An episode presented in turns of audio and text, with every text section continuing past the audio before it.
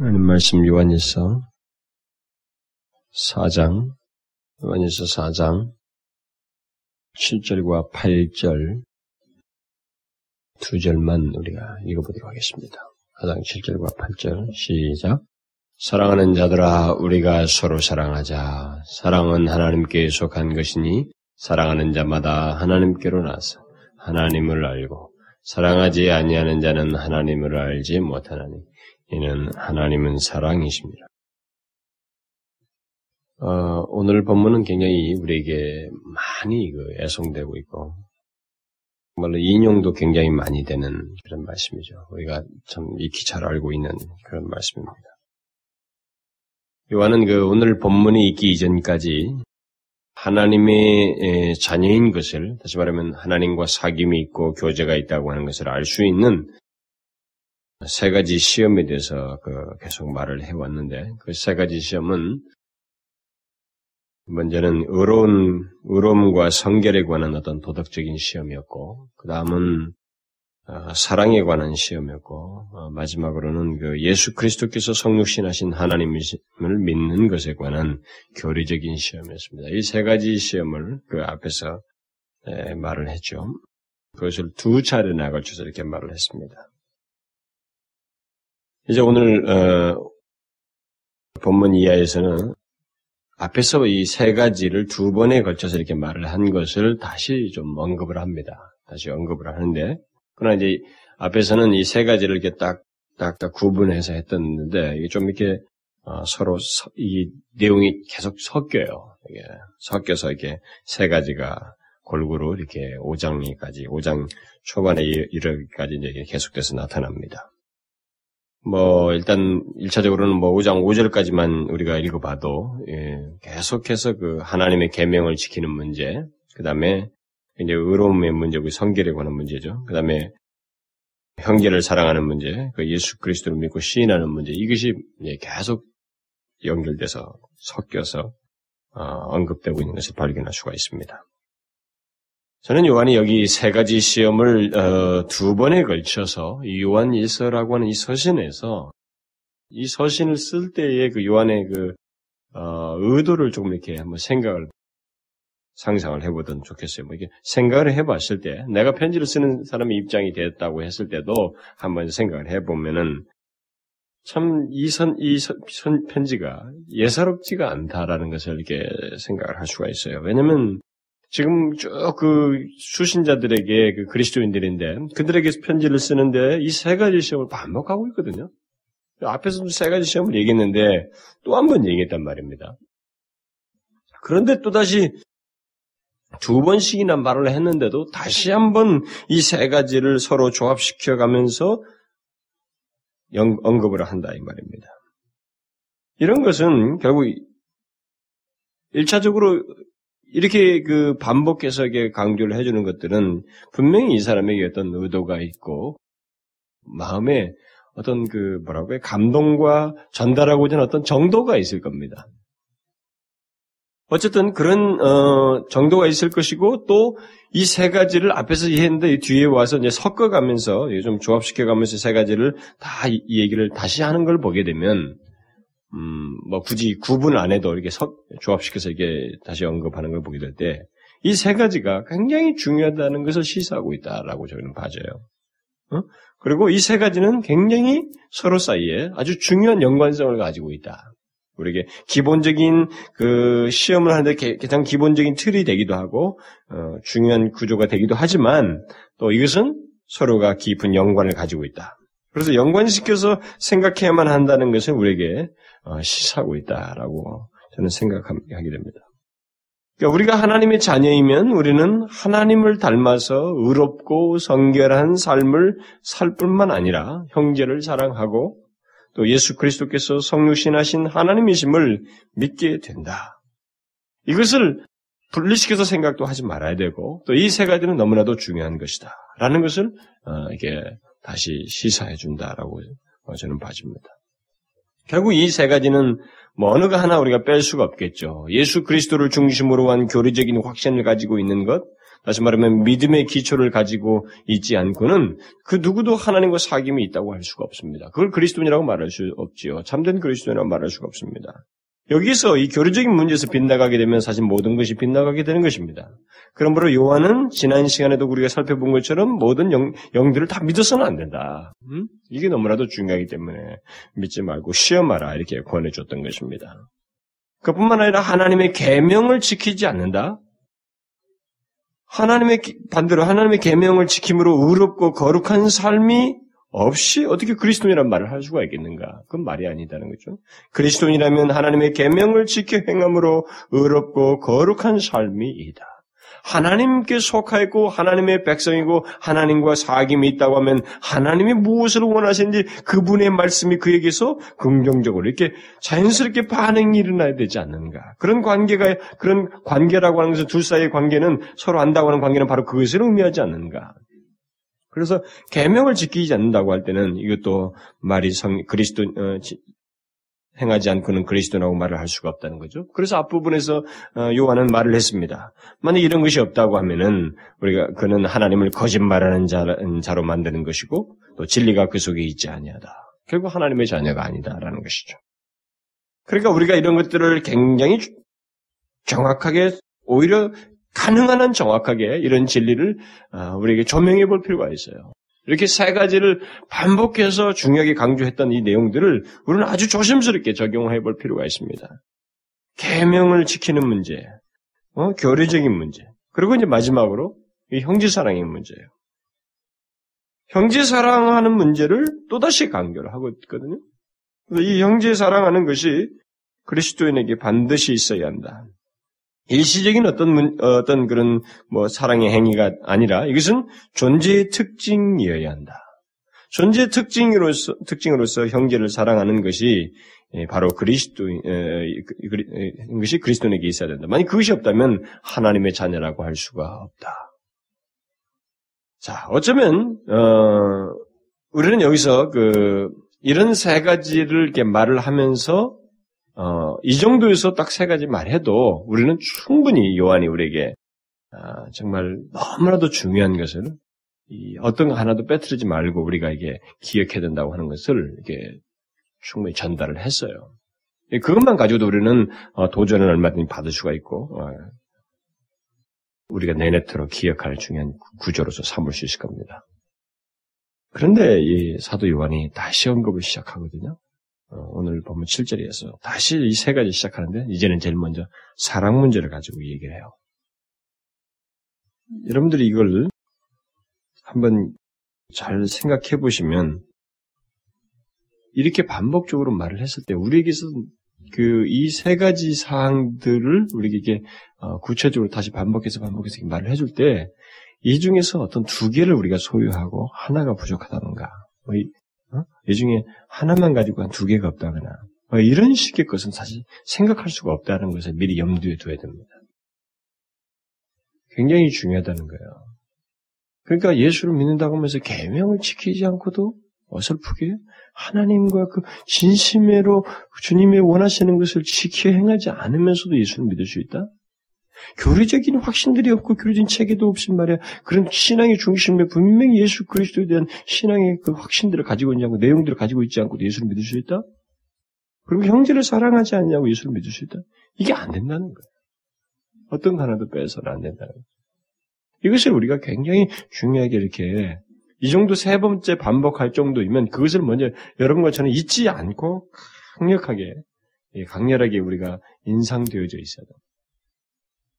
어쨌든 이 세 번째 반복을 하는 데서 저는 이 본문을 요한일서를 수신자가 읽던 강의하는 사람이 읽던 또 오늘날 같이 모든 그리스도인들이 성경을 읽던 우리들은 이상한 기분이 들 수도 있을 거예요. 또 말이 나오는구나. 또 사랑 얘기가 형제 사랑 얘기가 나오는구나. 더 이상 어쩌면 그 형제 사랑에 대한 말이 필요 없을 만큼 인상 깊게 우리에게 충분히 얘기했단 말이에요.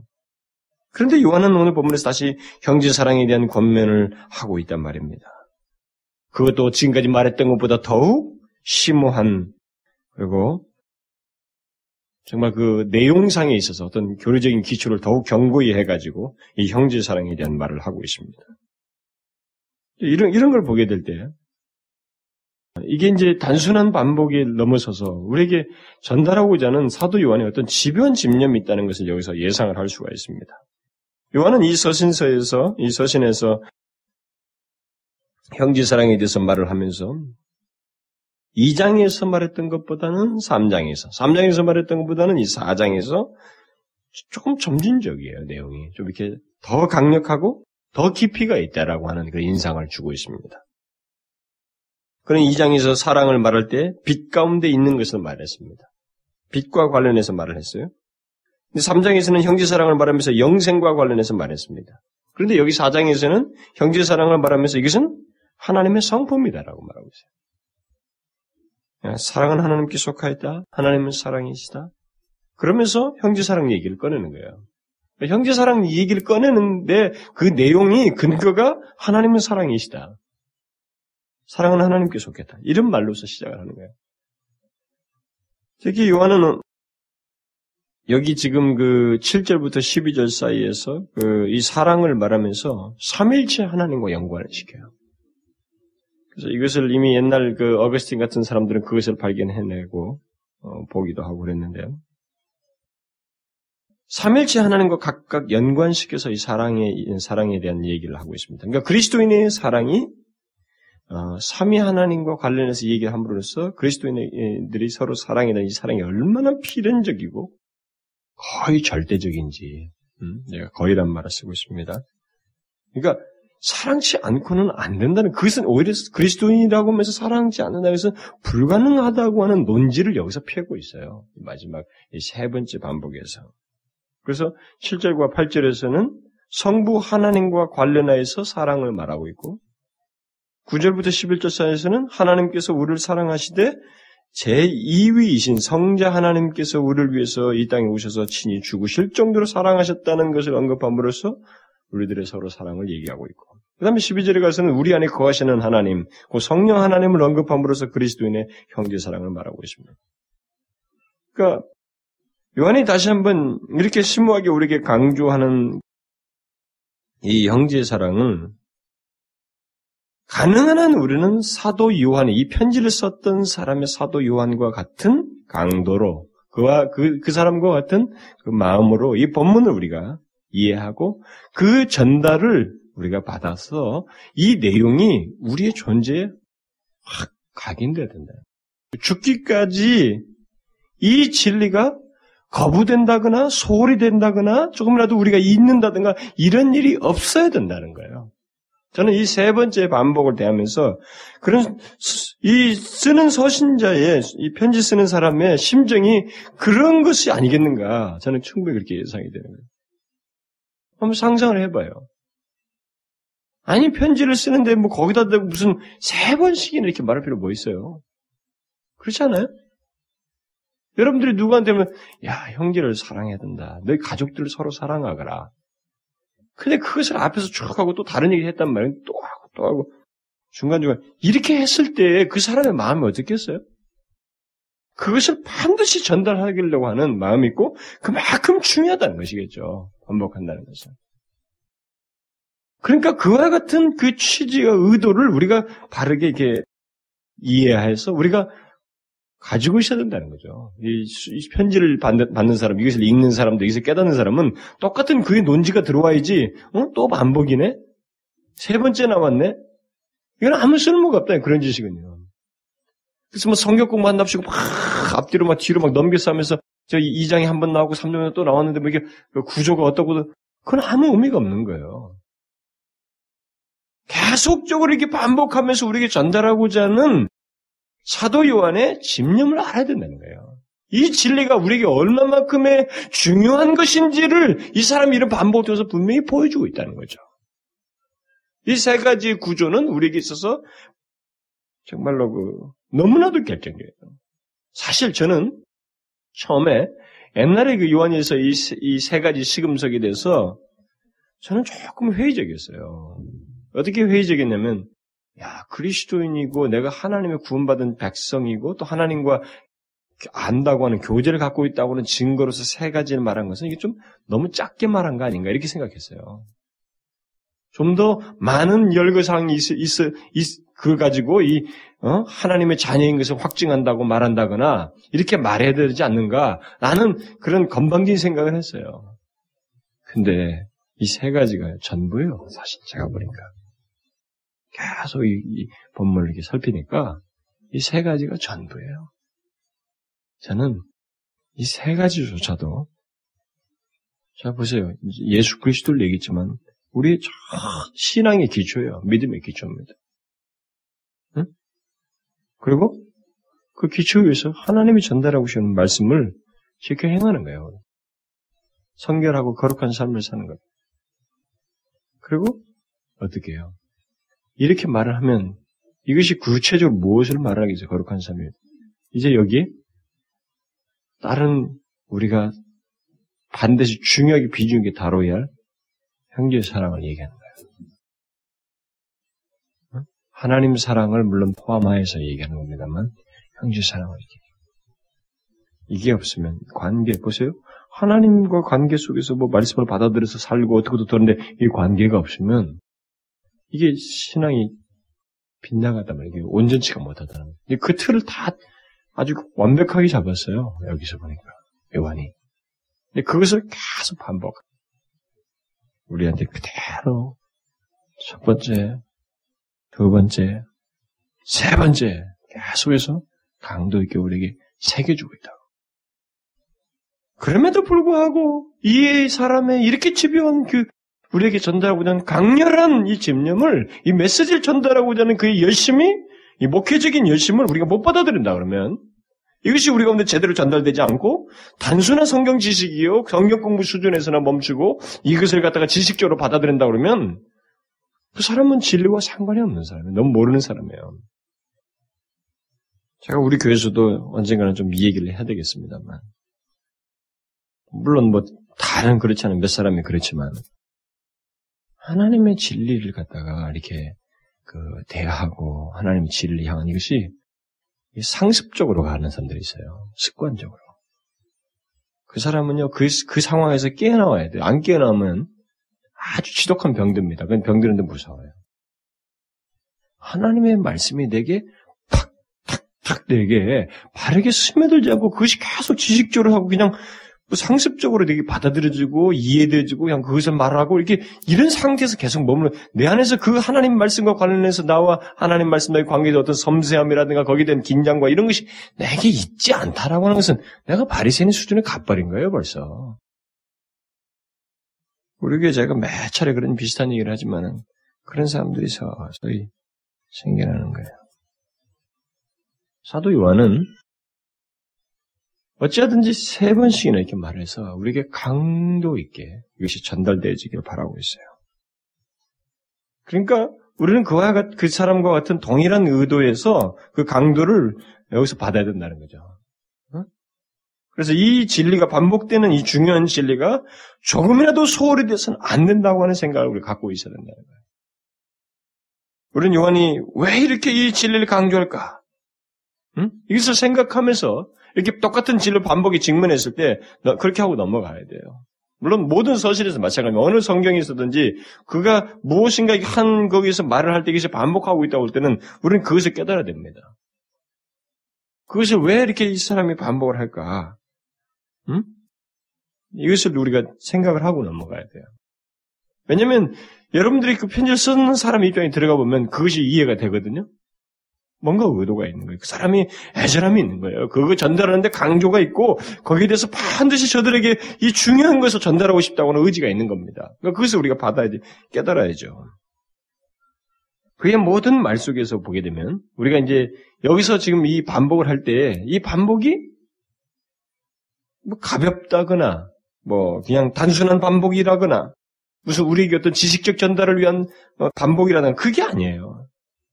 진실함이 있고 간절함이 있고 사랑에 찬 권면을 하고 있거든요. 그런 맥락에서 이 반복을 하고 있기 때문에 이 내용이 우리에게 그의 그 진실함과 그 간절한 의도를 따라서 우리에게 그렇게 받아들여진다. 전달하는 사람은 막 정말 진실하게 그게 그 말씀에 사로잡혀서 막 전달을 하는데 듣는 사람은 맴매탄이 받아들인다고 생각해봐요. 지식적으로 똑같은 말 나왔네. 야, 이 말은 참 좋다. 이렇게 하면서 지나간다고 생각해요. 정말 웃기는 거 아니에요? 근데 오늘날 사람들이 그렇다고요. 오늘날 사람들이 성경을 그렇게 대합니다. 저는 이 젊은 그 청년 대학생들이 각 교회에서 저희 성경 공부하는 거 있잖아요. 많은 성경 공부가 겉돌아요. 제가 그걸 많이 봅니다. 답을 찾기 바쁘고 그냥 그 땜질하기 바빠요. 거기서 그냥 이 진리와 씨름한다거나 그리고 좀 서로가 그 진리 앞에서 좀 숙연하게 서려고 한다거나 도전을 주고 깨닫고 감사하고 이 시를 통해서 이것을 끝나고 여기서 끝나고 돌아서 그냥 탁 머는 게 아는 게 멈추는 게 아니라 돌아가면서도 아까 그 공부했던 그 내용을 좀 되새겨서 삶 속에서 그 진리가 나한테 역동되도록 말이죠. 내 마음을 이렇게 쓰거나 요품하질 않아요. 다분히 상습적입니다. 요한은 이렇게 반복을 하는 가운데 우리에게 무엇인가 그 이전 앞에서 말했던 것보다 조금 더 진보화해서 더 강렬하게 좀 더 진실하게 이렇게 더 어쩌면 우리에 대해서 막 그 이것이 반드시 있어야 된다. 이거 없이는 그리스도인일 수가 없어라고 하는 그 진실함이 담겨져 있다는 것을 제가 엿볼 수가 있어요. 한번 들어보세요. 큰 첼점에 이렇게 말했어요. 사랑하는 자들아, 새 계명을 너에게 쓰는 것이 아니라 너희가 처음부터 가진 옛 계명이니 그의 형제를 사랑하는 자는 빛 가운데 거하여 자기 속에 거리낌이 없으나 그의 형제를 미워하는 자는 어둠 가운데 있고 또 어둠 가운데 행하며 갈 곳을 알지 못하나니 이렇게 말했어요. 그러고 나서 또다시 말합니다. 우리가 서로 사랑할지니 우리가 형제를 사랑함으로 사랑에서 옮겨 생명으로 들어간 줄을 알거니와 사랑치 아니하는 자는 사망에 거하느니라.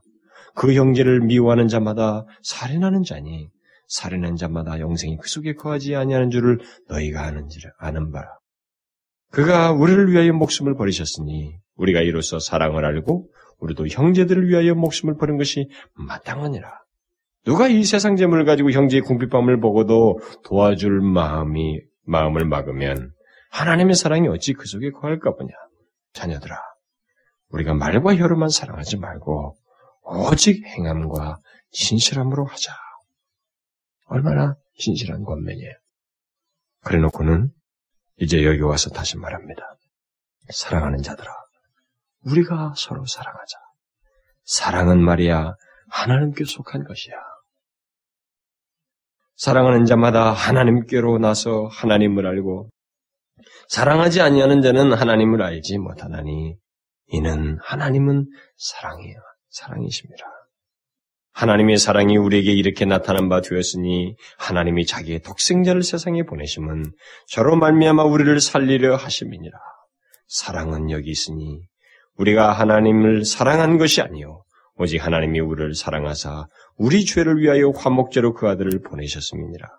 사랑하는 자들아, 하나님이 이같이 우리를 사랑하셨은즉 우리도 서로 사랑하는 것이 마땅하도다.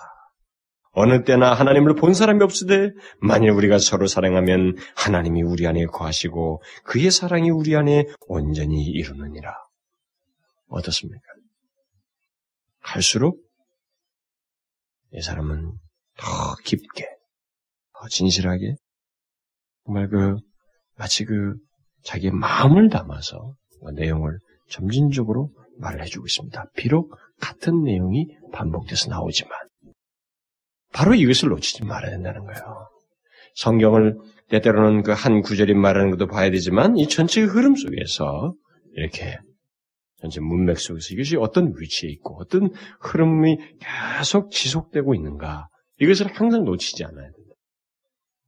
결국 이 사람이 지금 이 형제 사랑의 문제를 얘기하면서 사랑하는 문제를 얘기하면서 이것이 우리에게 얼마나 중요하고 그리스도인에게 있어서는 빼놓을 수 없는 문제인지를 정말 세 번에 걸쳐 이렇게 얘기하면서 충분히 강렬하게 우리에게 다 말을 해주고 있어요.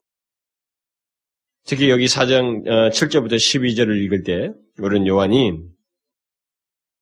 하나님의 자녀임을 알게 하는 그 시험 기준으로서 이 형제의 사랑을 어느 정도 이 사람이 정말 깊은 데까지 와서 이 말을 강조해 주는지를 이제 4장에서 보게 되는 거예요. 오늘 7절부터. 이 형제사랑 문제를 얘기하기 위해서 어디까지 우리를 끌고 와서 이것을 우리에게 강조해 주는지 여기서 보게 되는 겁니다. 하나님으로 거슬러 올라가요. 하나님의 성품으로 거슬러 올라가고 모든 출발점을 다 그쪽으로 당겨요. 굉장한 겁니다.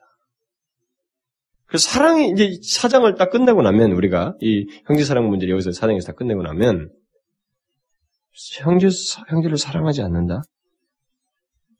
우리는 명확해버려요, 답이. 그리스도인이 아니에요. 마귀에게 속한 자이지 하나님께 속한 자일 수도 없고 그리스도인이 아니라고 하는 이 일을 도무지 제기할 수 없는 완벽한 논증을 하고 있는. 어쩌면은 우리 상식적인 생각 같으면은 하나님의 자녀임을 알게 하는 가장 비중 있는 증거는 예수 그리스도께 대한 믿음과 어떤 신앙 고백이 아니겠는가. 응? 그래서 오히려 그것을 강조하는데 대부분을 할애하는 것이 좋지 않겠는가. 그리고 이 형제 사랑 같은 것은 그것의 결과로서 그냥 우리가 오늘 흔히 쓰는 말처럼 적용적인 차원에서 간단히 말하고 그냥 넘어가도 되지 않겠는가 이렇게 생각할 수 있을 텐데 요한은 이 요한일서에서 그런 우리의 잘못된 생각을 수정시켜주고 있어요.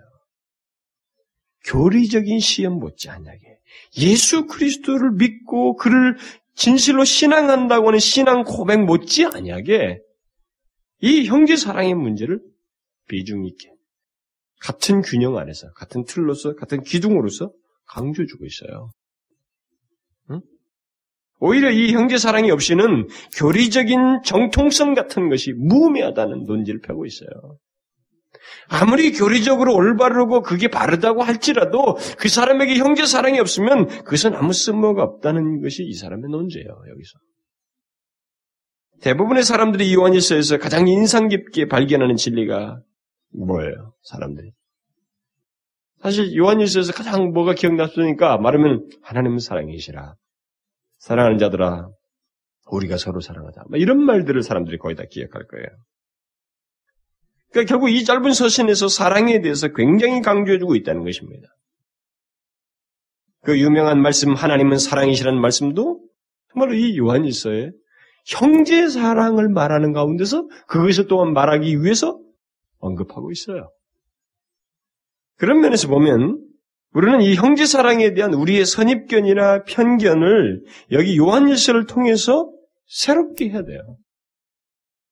선입견과 편견이라고 말하는 것은 형제 사랑은 이런 거야 라고 우리가 흔히 생각을 하고 말하는 것들이 있잖아요. 교회 안에서 보면 형제 사랑은 다분히 2차적이고 그리고 부분적인 것처럼 그리고 자기중심적이고 형제사랑은 이런 거야라고 하는 이게 마치 2차적이고 조금 부분적이고 그렇게 우리에게 있어서 중요하게 말이죠. 교리 못지않게 이렇게 우리에게 있어서 중요하다고 하는 이렇게 생각을 하지 않고 조금 뭐 이렇게 뒤처지고 말이에요. 부차적이고 다분히 어떤 것에 대한 그냥 결과적인 어떤 것으로만 취급하려면 이런 태도, 이런 편견들이 깨져야 된다는 거예요. 이 요한일서에서. 그런 식의 형제사랑은 요한일서 말씀에서 부정하고 있어요. 그러니까 다시 한번 이 형제사랑에 대한 요한의 권면의 말씀으로 우리들의 생각들이 아직까지도 이 형제사랑에 대해서 미온적이거나 체계가 좌표되어 있지 않거나 좀 더디게 이것을 2차적으로 생각하거나 이런 태도를 또 고쳐야 돼.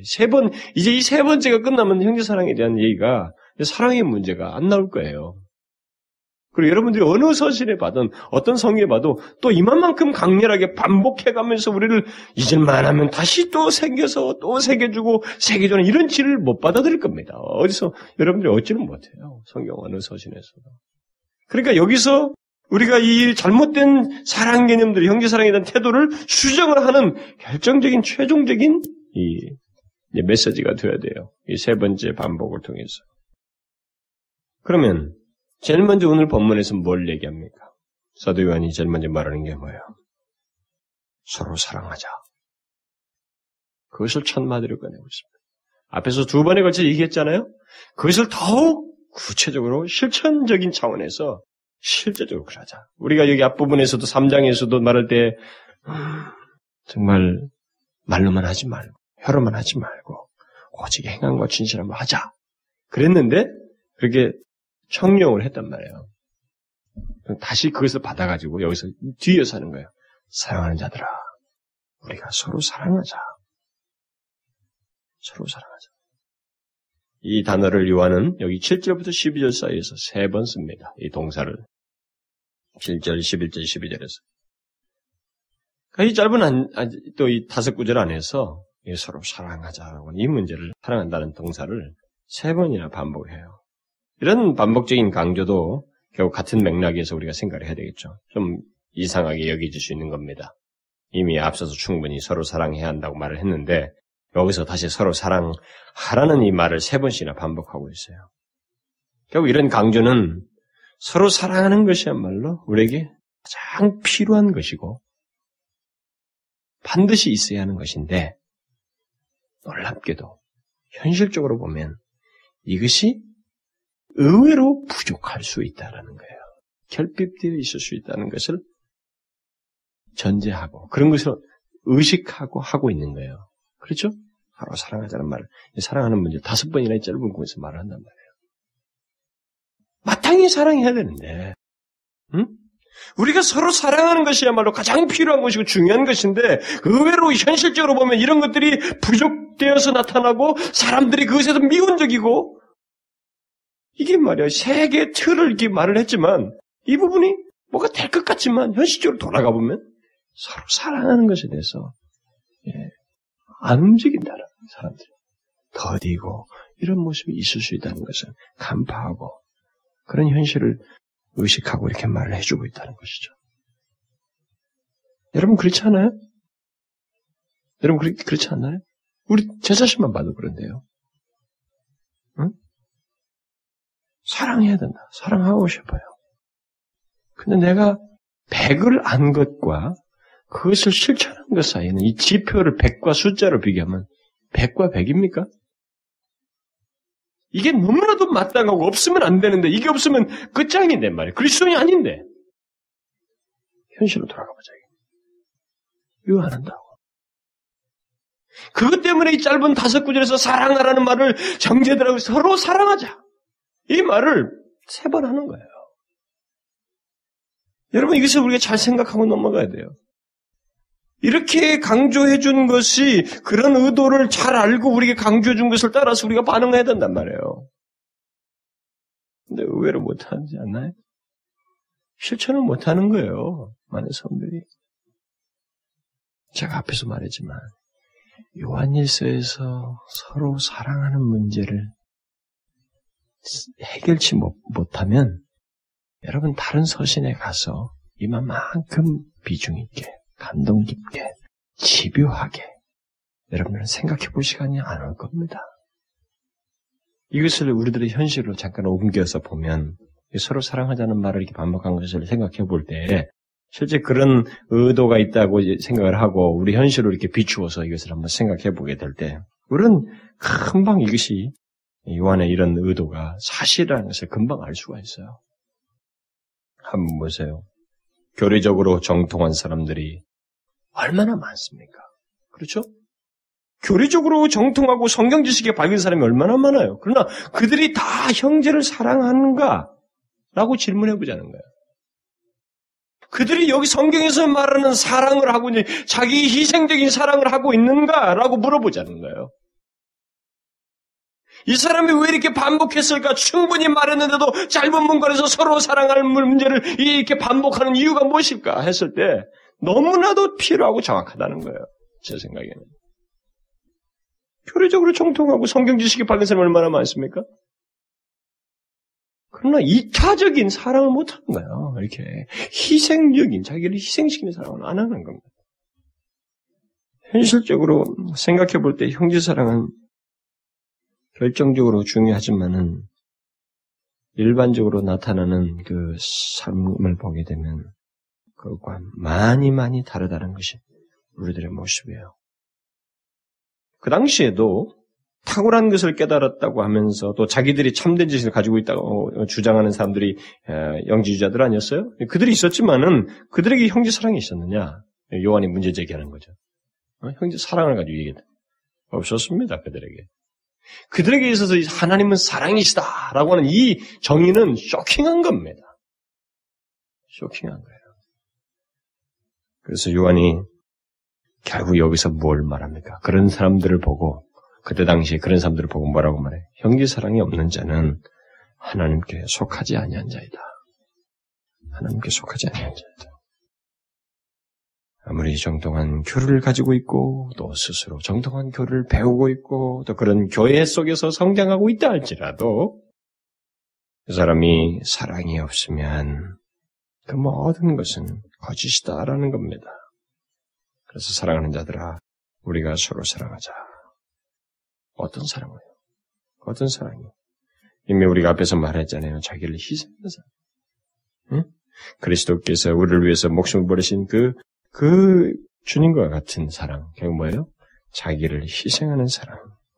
어떤 주석가는 여기서 나오는 이 사랑이라고 하는 이 아가파오라고 하는 이 단어가 우리는 그것은 아가페적인 사랑이다. 이렇게 공식적으로 말하지만 그때 당시 이 단어는 그들에게 형성된 어떤 의미가 있었다라고 해석을 하면서 그때 당시 그들에게 형성됐던 그 아가페라는 이 말을 썼을 때 그들에게서 이 단어가 주는 그들이 새겨졌던 어떤 의미는 공통적으로 의식됐던 의미는 다른 사람들의 행복을 위해서 열정을 불태우는 것.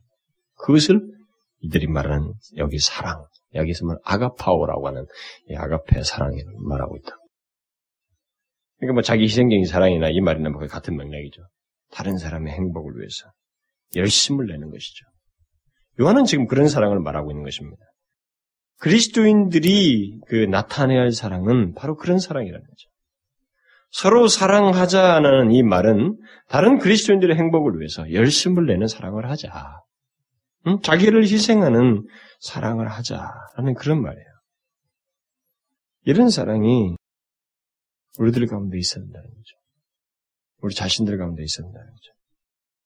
그러니까 우리가 바른 교를 가지고 다른 모든 것에서 온전해도 서로 사랑하는 것이 없으면 우리는 아무것도 아니라는 거죠. 그래서 바울이 이미 말을 했잖아요.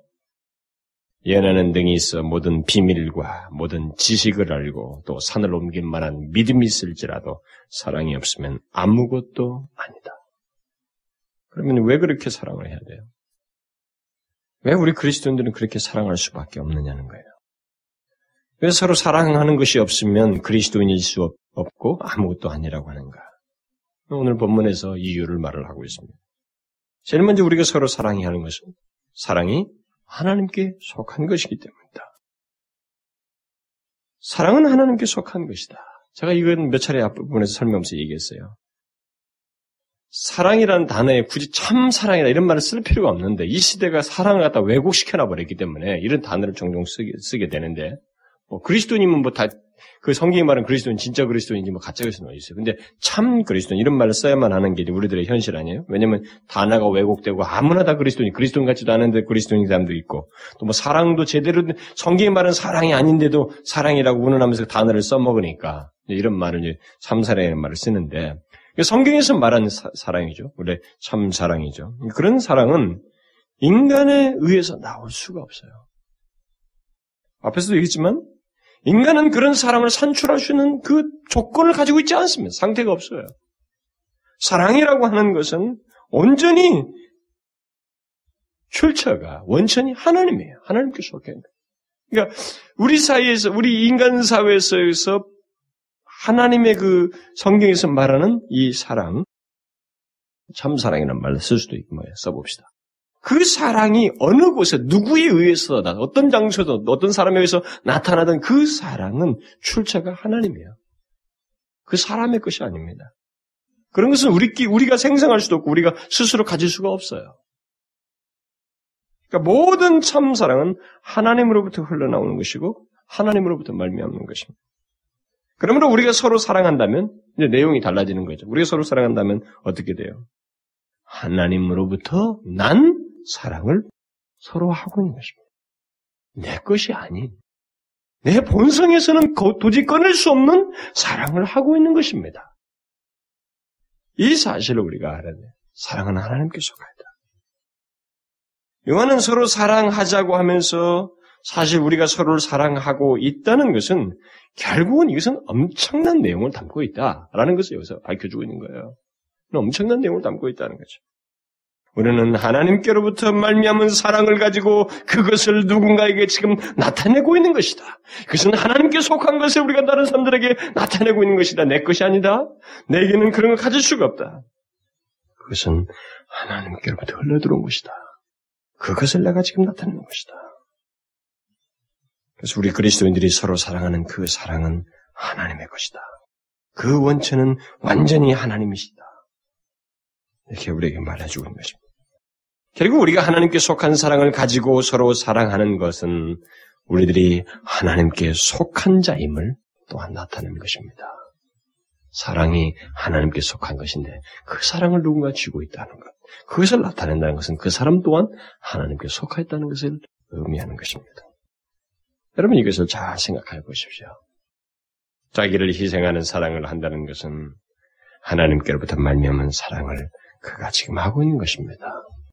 결국 그 사람이 하나님께, 그 사랑이 하나님께 속한 것처럼 그런 사랑을 하는 그 사람 자신도 하나님께 속한 자로서 그것을 하고 있는 것입니다. 그것을 지금 자기가 드러내고 있는 거예요. 바로 그런 맥락에서 오늘 이런 말을 해주고 있습니다. 이것에 대해서 요한은 더욱 구체적인 말들을 덧붙이는데 사랑은 하나님께 속한 것이니 사랑하는 자마다 하나님께로 나서 이렇게 말합니다.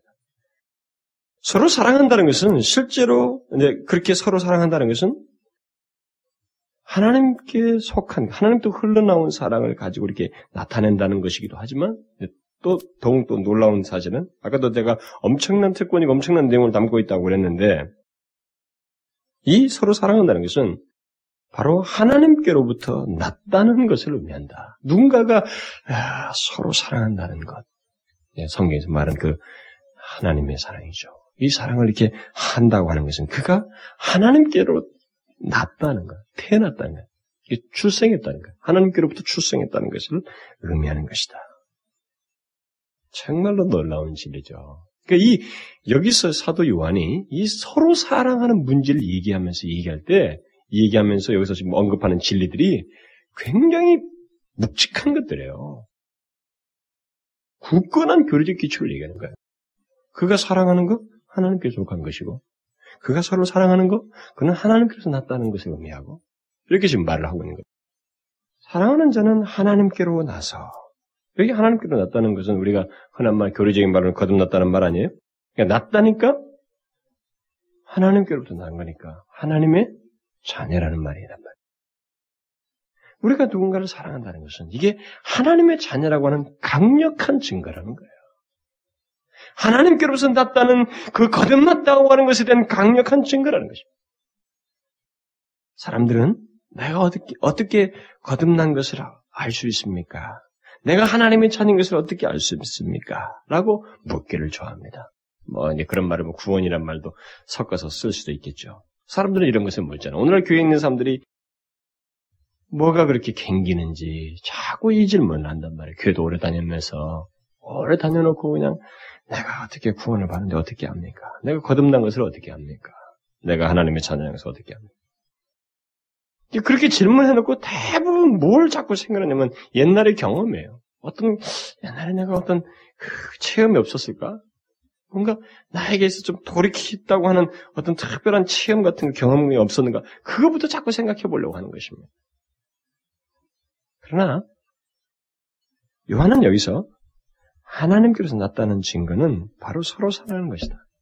이 사람이 현재 서로 사랑하는 것, 성경이 말한 자기를 희생하는 사랑을 그야말로 새로운 본성 안에서 이렇게 하고 있는 것이 드러난다면 그야말로 그 사람은 물을 가치도 없다는 거예요. 하나님께서 난 사람이다. 여러분, 이 얼마나 실제적인 증거예요. 이건 굉장히 실제적이에요. 현실적인 증거입니다. 그저 한 번의 이상한 경험을 가지고 있으면서도 이게 없을 수 있거든요. 그런 사람들에 대해서 다 반증해 주는 겁니다. 어떤 이상한 체험을 해놓고는 거듭났다고 생각하면서 그것을 기대는 사람들이 참으로 많습니다. 또 말씀하면서 정통한 교리를 배우고 그런 교회에서 신앙하는 것에서 멈춰서 그냥 자기를 이렇게 만족해하는 사람들도 굉장히 많습니다. 그러나 그리스도인들은 형제를 사랑함으로써 자신의 존재와 실체를 드러내게 된다는 거예요. 응? 그가 거듭난 사람인지 하나님께로서 난 그의 자녀인지를 그속에서 드러낸다라는 것입니다. 사실 하나님께서 나지 않냐면 그 누구도 다른 사람을 사랑할 수가 없어요. 계속 사랑이란 정의를 잘해야 되는 단어를 여러분들이 이 세상에 쓰는 자기중심적이고 이게 막 감정적이고 막 일시적이고 이런 사랑이란 말이 아니기 때문에 그런 단어를 갖다가 여기다 쓰면 안 됩니다. 하나님께서 나지 않냐면 진실로 성경에서 말하는 자기 희생적인 사랑을 다른 사람들을 향해서 할 수가 없습니다. 여기서 우리는 바로 이 사랑과 거듭남의 관계를 생각해 봐야 됩니다. 사랑과 거듭남. 간단하게만 한번 생각해 보세요. 사랑하는 자, 그는 하나님께로서 났다. 그러니까 그리스도인들이 사랑하는 것은 거듭났기 때문에 가능한 것이고 또 사랑하는 것을 통해서 그는 거듭남을 증가하는 것이다. 이 거듭남과 사랑이 짤 수 없이 연관되어 있어요. 결국 뭐예요? 거듭나지 않고는 사랑을 못합니다. 서로 사랑을 못해요. 거듭나지 않냐고는 여러분 그게 됩니까? 교회를 다녀도 누군가를 말해 진심으로 사랑하는 게 의도적으로 돼요? 그게 안 되는 것입니다. 여기 사도 요한의 말에 참 깊은 진리가 지금 계속 담겨져 있는 거예요. 사랑을 얘기하면서 그게 바로 하나님께서 났다고 하는 증거이다. 사랑하는 자는 하나님께로 났다. 거듭나지 않고는 사실상 서로 사랑할 수가 없다는 것입니다. 결국 하나님의 사랑이라는 것도 알지 못하고 거듭나지 않으면 소유할 수도 또 나타낼 수도 없다는 것입니다. 우리는 거듭남으로서만 하나님의 성품이 사랑을 알게 되고 우리 또한 그것을 나타낼 수가 있다는 거죠. 그러므로 서로 사랑한다고 하는 것은 엄청난 겁니다. 이 뒷부분에서 지금 마지막 세 번째 반복에서 말하는 사도 요한의 이 서로 사랑 문제는 이제 굉장한 진리를 우리에게 말해주고 있는 거예요. 엄청난 거예요. 이게 서로 사랑한다고 하는 게 그게 진실한 상태였을 때 그 서로 사랑한다는 것은 엄청난 것들을 포함하고 있는 것입니다. 하나님께로서 났다고 하는 강력한 증거이고 그가 하나님의 사랑을 가지고 이렇게 그것을 드러내고 있다는 증거인 것입니다. 여러분 거듭나지 않은 자연인이 그리스도와 같이 자기를 희생하는 사랑을 할 수 있겠어요? 그건 불가능합니다. 거듭나지 않은 사람이 그걸 한다는 것은 불가능해요. 있을 수가 없어요. 다른 그리스도인의 행복을 위해서 열심을 내는 사랑, 그리스도와 같이 자기를 희생하는 사랑은 거듭나야만 가능합니다. 그러므로 다른 그리스도인들을 향한 사랑은 그야말로 그것을 드러낸다는 것은 그 사람이 하나님의 자녀이다라고 하는 하나님께서 난 사람이라고 하는 것, 거듭난 사람이라고 하는 엄청난 증거입니다. 이런 시각에서도 생각해 봐야 되는데 우리는 자꾸 체험적으로 간다는 거죠. 응? 이 시각에서 봐야 돼요. 이게 성경이 명확하게 진술하고 있는 거 아니에요? 하나님께서 났다고 하는 것. 앞에서는 뭐라고 그랬어요? 거듭남을 얘기하면서 하나님께로서 난 자마다 죄를 짓지 않는다고 그랬잖아요. 그런 걸 가지고 우리 생각해. 그게 증거라고 그러는데, 그게 거듭남의 증거라고 그러는데, 그렇게 생각해 봐야죠. 이런 건 생각 안 해보고, 뭔가 과거에 내가 한번 체험이 없었을까? 이 자꾸 어떻게 우리는 그렇게 가요. 그게 있을 수, 돌이킴이, 전환님이 있겠죠. 근데 그것은 아닐 수도 있는 거예요. 그것만 믿으면 안 되는 거예요. 그것이 분명히 돌이켜서 확실하다면 그것으로 인해서 이런 증거가 있어야 된다는 거예요. 형제를 사랑하고 죄를 짓지 아니하나니 하나님께서 난 자마다 죄를 짓지 아니하나니 이런 거듭남의 증거가 있어야 돼. 이런 증거가 현재 없는데 과거에 무슨 경험만 있다고 그래가지고 그것 때문에 내가 거듭났다. 구원받았다. 하나님의 자녀이다. 자기 암시만 시키면 뭐 하겠어요? 물론 예수 그리스도로 말미암은 그 은혜의 구원, 제가 지난주 주일날 오후에도 하고 그 전주에도 지금 요한일서 2장 설교를 하면서도 계속 얘기하고 있지만 그 하나님께서 주시는 구원의 은혜에 대해서 그것이 얼마나 값없이 우리에게 주어진 것은 충분히 설명해야 됩니다. 그것은 하나님 편에서 우리에게 행하신 놀라운 것이에요. 그러나 이 은혜가 사실인 사람에게는 바로 이와 같은 내용이 있는 거예요. 두 가지를 양면으로 다 생각해야 되는 거예요. 이런 것이 없으면서 하나님의 은혜만 운운하고 자기는 은혜를 받은 사람이라고 말을 하면서 형제를 사랑하는 것이 없고 죄를 미워하지 않는다. 어떻게 그 사람을 거듭났다고 할 수 있겠는가? 이렇게 말하고 있어요. 그런데 오늘 본문은 사랑과 관련해서 또 다른 말을 하나 더 해주고 있는데 사랑하는 자는 하나님을 안다 이렇게 말하고 있습니다. 이것을 8절에 가서는 한 번 더 부정적인 표현으로 씁니다. 하나님을 이제 반대로 사랑하지 않는 자는 하나님을 알지 못한다. 앞에 긍정하고 뒤에 부정문으로 써가지고 똑같은 내용을 지금 다시 다루고 있습니다. 사랑하는 자는 하나님을 알고 하나님을 사랑하지 아니하는 자는 하나님을 알지 못한다. 자, 또 한 번 깊은 진리를 말해주는 거예요. 거듭남의 문제와 관련했는데 이제는 하나님을 안다는 문제와 같이 얘기하고 있어요. 결국 뭐예요? 하나님과의 친밀한 관계를 가지고 있다고 하는 것, 하나님과 관계를 맺고 있다는 것, 하나님과의 친밀한 관계를 가지고 있다고 하는, 교제하고 있다는 것을 나타내는 증거란 말이에요. 이게 서로 사랑한다는 것이. 요한은 서로 사랑하는 자는 하나님과 관계를 가지고 있고 그분과 친밀한 관계를 가지고 있다는 증거이다. 그런 사람이다 이렇게 말하고 있습니다. 반대로 만일 서로 사랑하지 않는다면 그는 하나님을 알지 못하는 자이다. 하나님과 관계가 없는 자이다. 이렇게 말하고 있는 거예요. 여러분, 이 같은 분명한 선언을 받아들이셔요? 사람들이 여기 7절과 8절을 참 많이 인용합니다. 저는 참 많이 들었어요. 진짜 수련회 가서도 많이 듣고 인용구로도 많이 듣고 이게 밤에 운치가 있을 때 다 여기서 낭독해주고 그렇지만 이게 운치 따질 내용이 아니거든요. 이게 얼마나 분명한 메시지, 분명한 선언이잖아요. 얼마나 무게 있는 교리들로 미치 체계를 갖고 있습니까? 하나님을 사랑하는 자가 하나님을 아는 것이다. 그러니까 그는 지금 하나님을 알고 있는 것과 하나님을 알지 못하는 것이 구분으로서 서로 사랑하는 것을 지금 말하고 있는 것입니다. 서로 사랑하는 것에 의해서 그 사람은 하나님을 알고 있고 그것이 없으면 하나님을 알지 못하는 것이다. 이와 같은 요한의 이 선언을 이 시대에 한번 적용해 보게 되면 오늘날 교회 안에 많은 사람들은 우리가 하나님을 안다 또는 하나님과 자신 사이에 믿음의 관계, 어떤 신뢰 관계가 있다. 자신들은 하나님을 안다. 이런 말들을 많이 하잖아요. 그렇지만은 요한은 그것이 사실임을 알 수 있는 근거가 있어야 되는데 그것은 서로 사랑하는 것이다. 자기를 희생하는 사랑하는 것이다. 그것이 없으면 그 하나님을 안다고 하는 것은 거짓이고 자기 생각이라는 거죠. 하나님과 친밀한 관계를 가지고 있다는 증거는 실제적으로 이 사람이 사랑을 하고 있는가. 그렇게 볼 때 여기 서로 사랑한다는 것은 굉장히 놀라운 내용이에요. 이게 센치하게 무슨 서로 사랑하는 문제가 아니에요. 일시적으로 한번 해보자는 그 문제가 아니에요. 이것은 존재의 특징입니다. 존재의 특징이에요. 서로 사랑하는 것은. 그리스도인이에요. 하나님과 관계하는 사람, 하나님을 아는 사람의 존재의 특징이고 또 하나님께서 난 거듭난 사람의 특징이에요. 사실 우리는 하나님과 관계가 바른 사람은 다른 지체들 사랑한다고 하는 이 말이 틀리지 않다는 걸 발견할 수 있어요. 그렇죠?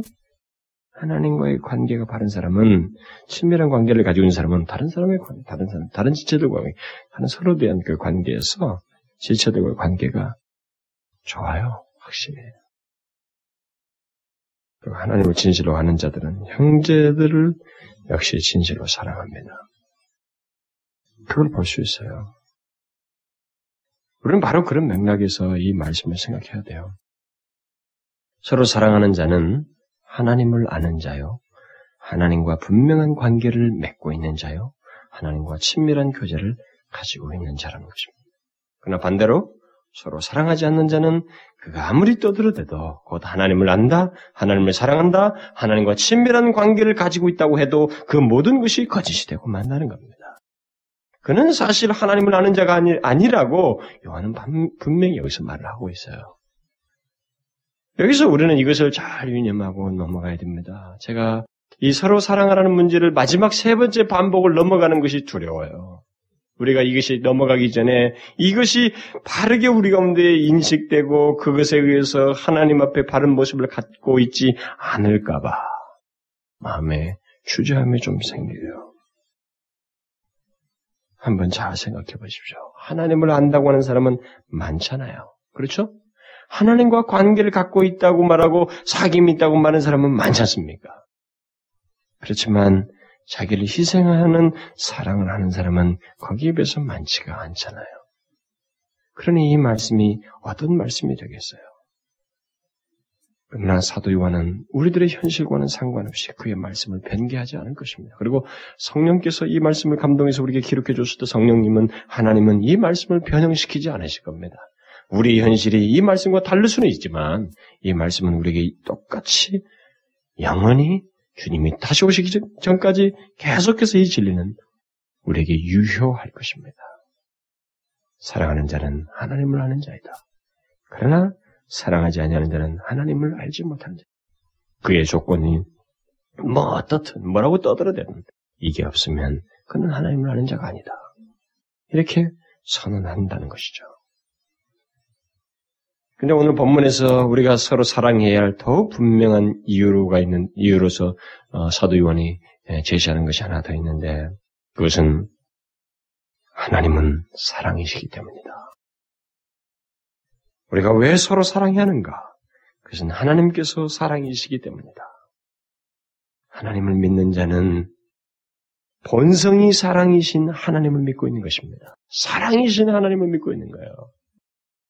바로 그것이 그를 믿는 자들의 서로 사랑해야 할 강력한 이유라는 겁니다. 사랑이신 하나님을 믿는다는 것이 우리가 서로 사랑해야 한다는 강력한 이유가 된다는 것이죠. 본성이 사랑이신 하나님을 믿는다고 하면서 사랑할 줄을 모른다는 것은 넌센스라는 거예요. 성립이 안 된다는 거예요. 그렇지 않겠어요? 요한은 여기서 하나님은 사랑으로 역사하는 분이시다 이렇게 말하지 않고 있습니다.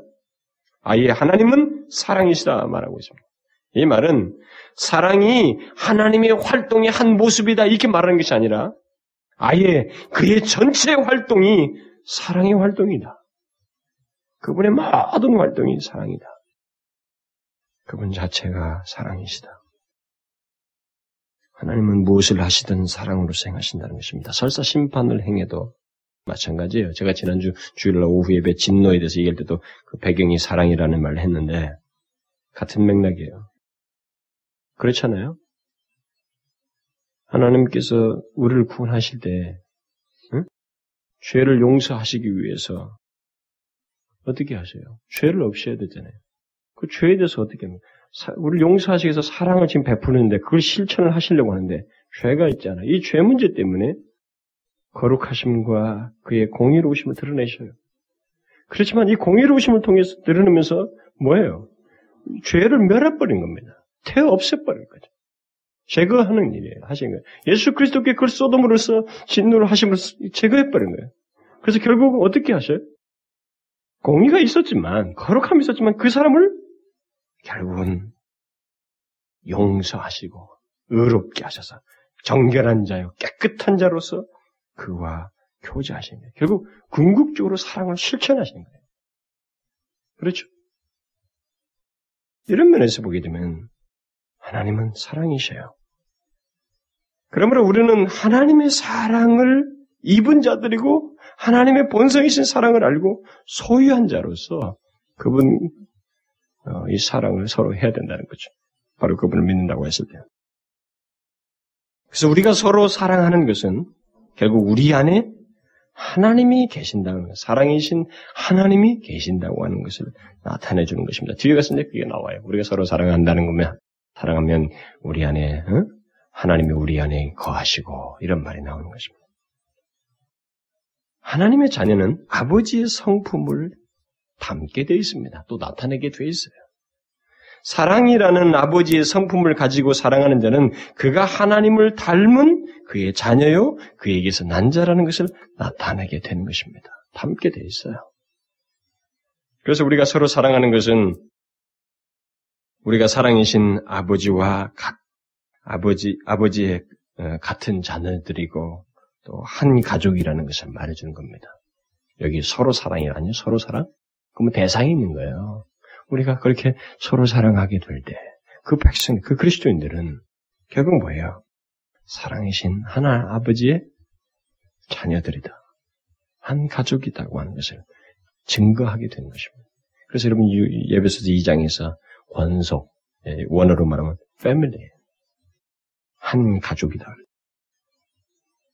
굉장히 중요한 거죠. 우리가 서로 사랑함으로써 우리가 서로가 하나님의 자녀이고 하나님을 아버지로 둔 한 가족이라는 것을 증거한다는 거죠. 그러므로 우리가 서로 사랑하는 것은 너무도 당연하다는 거예요. 하지 않으면 안 된다는 것입니다. 그러니까 여기서 이 서로 사랑하자라고 말을 해놓고 얼마나 뚜렷한 근거들을 대는지 몰라요. 사도 요한이 이게 단순한 말이 아니다고요. 하나님께 속한 사랑을 가지고 우리가 하는 것이다. 하나님께로는 난 자이다. 서로 사랑하는 것. 그리고 하나님을 아는 것이다. 반대로 하나님을 알지 못하는 자는 사랑하지 않는 자는 하나님을 알지 못하는 것이다. 또 하나님은 사랑이시기 때문에 우리가 서로 사랑해야 한다. 그러니까 분명하게 사랑하지 않고는 우리라고 하는 존재는 말을 할 수가 없는 거예요. 그리스도인이라는 존재를 여기서. 뭐 더 이상 어떤 다른 논증이 필요가 없어요. 물론 뒤에 가서 계속 삼일체와 관련된다고 했기 때문에 이제 성자 하나님과 관련된 서로 사랑 문제가 나와요, 이제. 그렇지만은 앞에 이 두 구절만 가지고도 충분한 논증을 하고 있어요. 서로 사랑한다. 그래서 만일 우리가 서로 사랑하지 않는다면, 만일 그것이 생소하거나 그것이 습관적으로 거부된다면, 또 그것이 자신의 삶 속에서 나타나지 않는다면, 또 다른 그리스도인들을 향해서 그런 사랑이 전혀 나타나고 있지 않다면, 그것은 같은 아버지를 모시고 있는 것이 아니라는 거죠. 다른 가족 속에 모르는 아이가 들어온 것과 똑같은 거예요. 여기서 그 논지를 말하고 있는 것입니다. 저는 마지막으로 로준수 목사님의 그 고백적인 말을 인용하고 마치겠습니다. 하나님께로서 난 자들은 서로 사랑해야 합니다. 그들은 그렇게 하지 않을 수 없습니다. 만일 하나님의 성품 중 그 무엇이 내 안에 있고 그 하나님의 성품이 사랑이라면 우리 속에는 이와 같은 사랑의 원칙이 있어야 합니다. 그것이 내 안에 있어야 하며 그것이 스스로를 드러내야 합니다. 만일 내가 내 속에 이러한 생명이 있음을 자각하지 못하여 미약하게나마 이모저모로 이 생명을 드러내지 않는다면 나는 그리스도인이 아닙니다. 요한은 이것을 단순한 권고로 말하고 있지 않습니다. 그는 그것을 너무도 심각한 문제로 제시하며 나는 이 교리를 선포하면서 두려워 떨기까지 합니다. 로준수 자신이 그랬다는 거죠. 요한의 심오한 이 심각한 문제를 제시하면서 이 교리를 선포하려고 할 때 자기는 두려워 떨기까지 한다. 그 사람도 여기 7절과 8절만 두 구절만 묶어서 설교를 한 편을 했어요. 사랑하지 않고 불친절하며 항상 비판적이고 쑥덕거리고 험담하고 다른 그리스도인들을 비방하는 말을 들을 때 기뻐하는 사람들이 있습니다. 그런 사람들을 생각할 때 내 마음은 비탄에 잠기고 내 가슴은 찢어질 듯합니다. 그들은 하나님께로서 나지 않았음을 스스로 선언하며 선포하고 있는 셈입니다. 그들은 하나님의 생명 밖에 있습니다. 그리고 거듭 언급하거니와 그들이 회개하고 그분께로 돌이키지 않는 한 그들에게는 아무런 소망이 없습니다. 그들은 세상에 속했습니다. 가인의 잔혹한 기질이 그들 안에 있습니다. 하나님은 사랑이십니다. 만일 내가 하나님께로서 났으며 하나님의 성품이 내 안에 있다고 말한다면 내 안에는 이러한 사랑이 있어야 합니다. 사랑하는 자마다 하나님께로 났으며 하나님께로 난 자마다 사랑합니다. 이 두 가지 표현은 같은 뜻을 나타내는 것입니다. 사랑하는 것은 거듭남에 대한 곧 하나님께로서 나타나는 사실에 대한 적극적이고 최종적인 증거입니다. 여러분과 제가 하나님을 닮을 수 있다는 것은 바로 이 사랑의 측면입니다. 내가 온전한 것처럼 너희도 온전하라. 이렇게 말씀하셨을 때 그것을 무엇으로 말하겠어요? 거룩? 맞습니다. 도덕적이고 우리의 삶의 부분이에요. 그러나 그것은 드러나는 것이거든. 응? 예. 근데 그 측면들이 물론 사랑이 마찬가지지만 그 측면들이 무한대로 다양성을 갖는 겁니다. 근데 그 중에 한 가지 더 중요하게 생각할 것은 바로 이 사랑의 측면이에요. 하나님을 닮을 수 있다는 것은. 우리는 우리 아버지 대신 또 우리를 다신하게 하신 하나님을 닮게 되어 있습니다. 하나님을 닮는다는 것은 그야말로 우리에게 채권이죠. 엄청난 채권이에요. 어떻게 인간이 영원한 신자를, 영원하신 분을 닮을 수 있어요? 우리 인간들이 얼마나 이 피조물이라는 이식을 못 갖고 있으니까 하나님을 안 보인다고 해서 우습게 생각 안 하는데, 성경대로 칼빈이 발견한 것처럼 우리가 어떤 존재인지 피조물이라는 분명한 인식만 있으면 그런 자가 영원하신 하나님을 닮는다고 하는 이 사실은 정말 대특권이에요. 엄청난 일이죠. 근데 어떻게 닮는다는 거예요? 하나님의 사랑으로 서로 사랑함으로써, 하나님의 사랑으로 서로 사랑함으로써 우리가 하나님을 닮을 수 있다는 것입니다. 적극적으로는 그런 국면에까지 있어요. 우리가 거듭난 것의 증거이고 하나님 만나는 증거이지만 결국 하나님을 닮고 있다는 것입니다. 우리가 누군가를 사랑한다. 그러므로 여러분 잊지 마세요. 이 사랑의 권면이 다 지나가기 전에 우리 자신이 이 반복하면서 권해줬던 이 목회적인 이 사도 요한의 이 목회적인 마인드 있잖아요. 그 영혼들 향한 열심, 이것을 우리가 놓치지 말아야 됩니다. 반복해서 드려야 할 만큼 우리 현실이 이 서로 사랑하는데 인색해 있어요. 부족해 있습니다. 실천을 더디한다고요. 반드시 해야 돼요. 무슨 생각할 거 없어요. 잡단 생각할 거 없습니다. 이것저것 머리 굴릴 수 없어요. 거듭났으면, 하나님의 자녀이면 두말할 것 없어요. 사랑해야 돼요. 서로 사랑해요. 기도합시다. 하나님 아버지, 주님, 저희들이 다른 지체들을, 다른 형제들을 사랑하지 않을 수가 없습니다. 하나님께서 우리에게 하나님께 속한 사랑을 알게 하시고 주셨기 때문에 우리가 사랑하지 않을 수가 없습니다. 그리고 우리가 하나님께로서 난 자라면, 주님, 이것은 사랑하기 위해서 태어난 줄 믿습니다. 주님의 사랑을 나타내기 위해서 태어난 줄 믿습니다.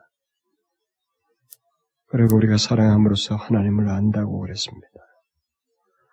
그리고 무엇보다도 하나님은 사랑이시기 때문에, 우리가 사랑이신 하나님을 믿기 때문에 사랑하지 않을 수가 없다고 그랬습니다.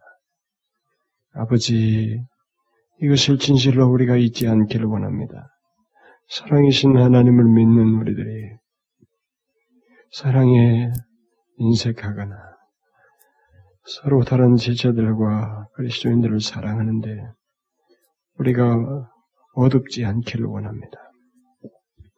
자기를 희생하는 사랑, 다른 지체들의 행복을 위해서 열심을 다하는 그런 사랑을 우리가 일생토록 나타내면서 우리 아버지신 하나님을 닮아가는 저희들 되게 하여 주옵소서. 예수 그리스도의 이름으로 기도하옵나이다. 아멘.